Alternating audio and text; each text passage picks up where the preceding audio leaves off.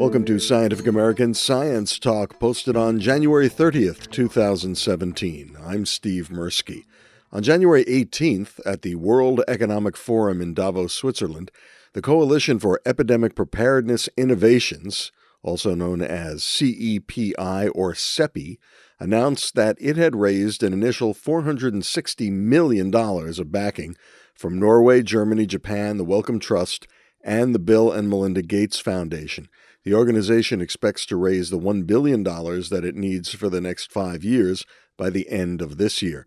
As the journal Nature put it, CEPI is thus the largest vaccine development initiative ever against viruses that are potential epidemic threats.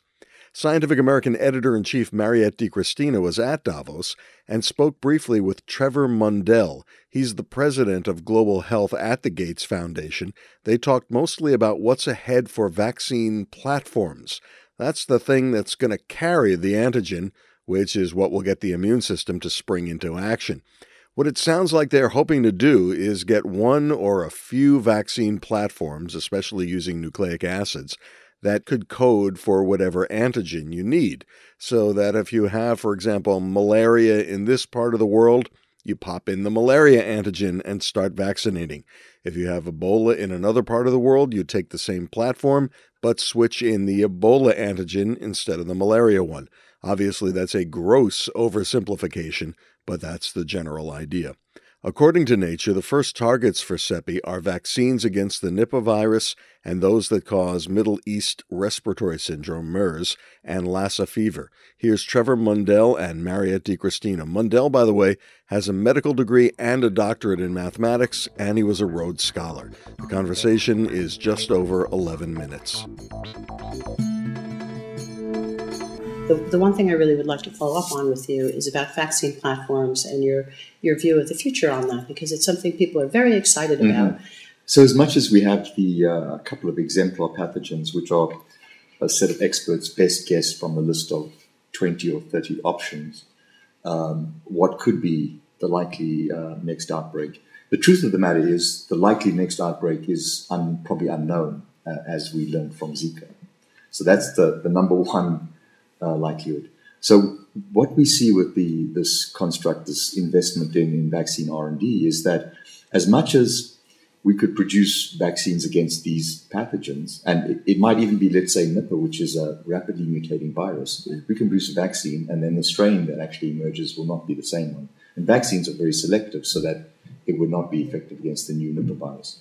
So the greatest utility is to do two things at once at the same time as we, we need a virus to work on, but we work on it with a new platform so that we have two things. We have validated a new platform and we have a vaccine just in case that turns out to be the, the pathogen.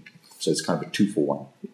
And can you speak to me a little bit about which platforms seem particularly promising to you and, and why that might be the case?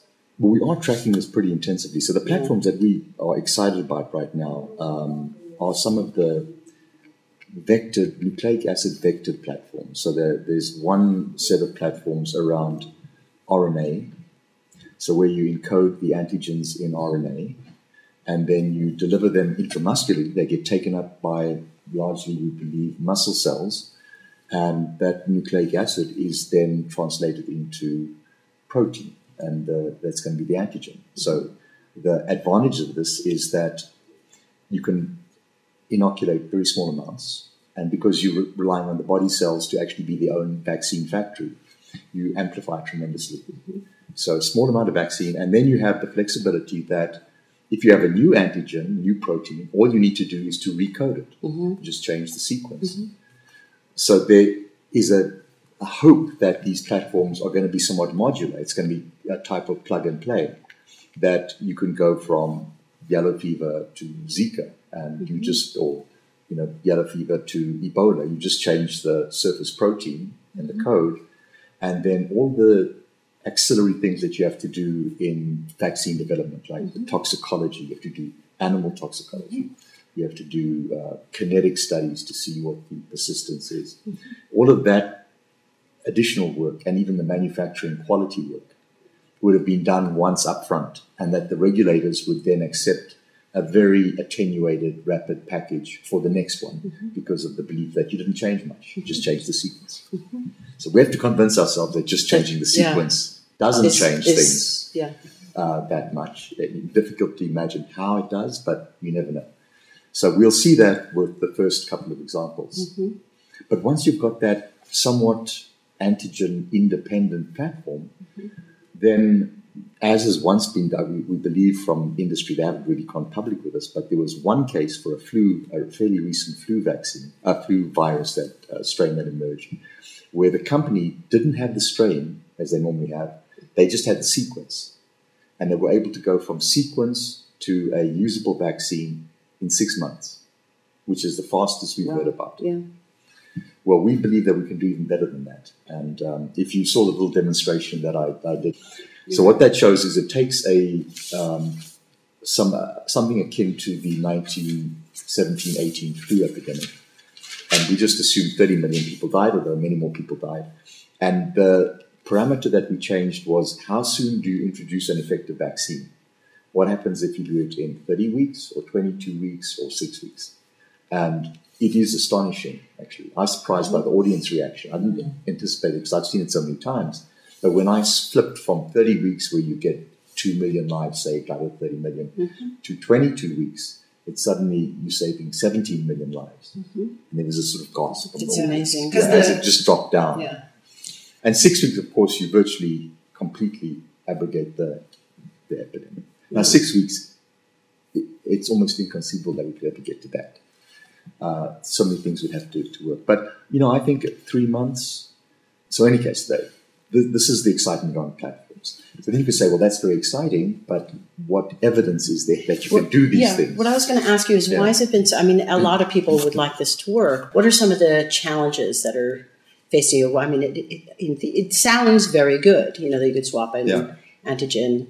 Why is it so hard?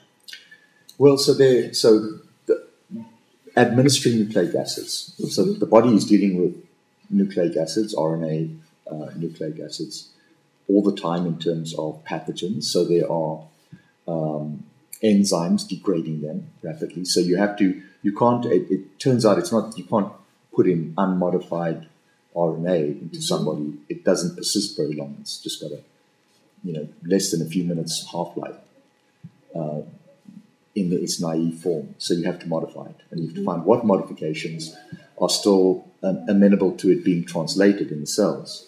So there are a number of different parameters. The cells still have to recognize it as RNA that they want to translate into protein. Cells have got a lot of antiviral mechanisms and intrinsic defense mechanisms to recognize foreign RNA and actually not translate it. So you've got to slip under the cell's own internal defense, innate defense mechanisms. You know, as we become so excited with bacteria and CRISPR, uh, cells have got, mammalian cells have got similar kinds of defense mechanisms. So you've got to slip under the cell's defense mechanism. It's got to amplify it. Uh, on the other hand, you do want some adjuvanting um, mm-hmm. because you, you want the cell to have some reactivity and to sort of, um, if it has some danger signals and it starts to, you know, act and pull other immune cells in, well, that's what a vaccine does. Mm-hmm. So it shouldn't be completely inert. We have another program where we actually want it to be completely inert because we are introducing the RNA to try and get the muscle cells to make antibodies. This would, this might be even faster. Mm-hmm. This is sort of in our back pocket. So interesting.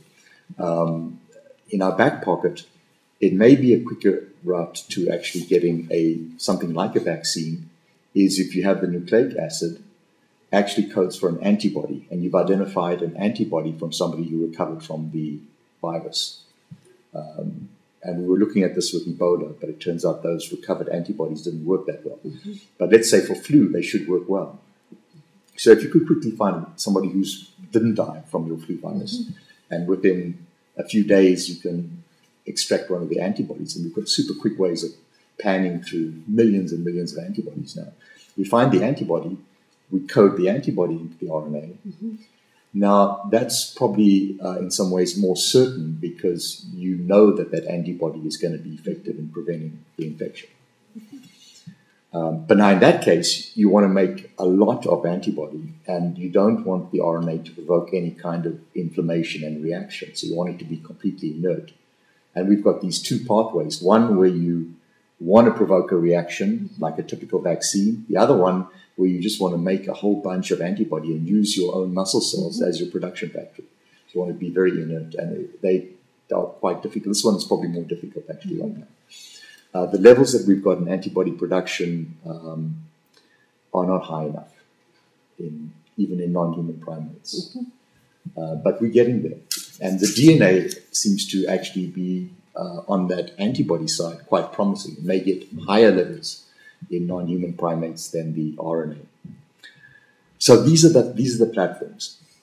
DNA or RNA. RNA is probably the bigger opportunity now. There these mm-hmm. at least there's more than those companies, but they're the two that we are actually upfront invested in. Uh, CureVac in Germany and um, Moderna in Cambridge. Mm-hmm. They are competitive companies, and you might say, why we invested in both? And um, in some ways, they might ask us that question as well. But we don't, you know, we're neutral to. We'd like them both to be extremely successful. Mm-hmm. I tell the CEOs all the time, we want you both to be successful. It'd be nice if it were on different vaccines that you're not directly competing, but mm-hmm. who knows, it could be the same vaccines. And last thing, I, I just wanted to ask you if there's anything about, I mean, there's been a lot of different kinds of talk about vaccines around. I can hardly think of another medical intervention that has saved more lives, prevented more damage. I mean, maybe, maybe, maybe there is one, but I can hardly imagine one that's been more effective than vaccines. Is there is there anything she might like to add? Yeah, absolutely. You know, the, the dramatic decline that we've seen in under five mortality globally. Yeah. You know, in the, in the global health areas going down from 12 over 12 million to 6 million, mm-hmm. can in large part be ascribed to the rollout of vaccines mm-hmm. and Gavi coming in with the ability to deliver vaccines at scale to kids in the developing world with big birth cohorts. Absolutely.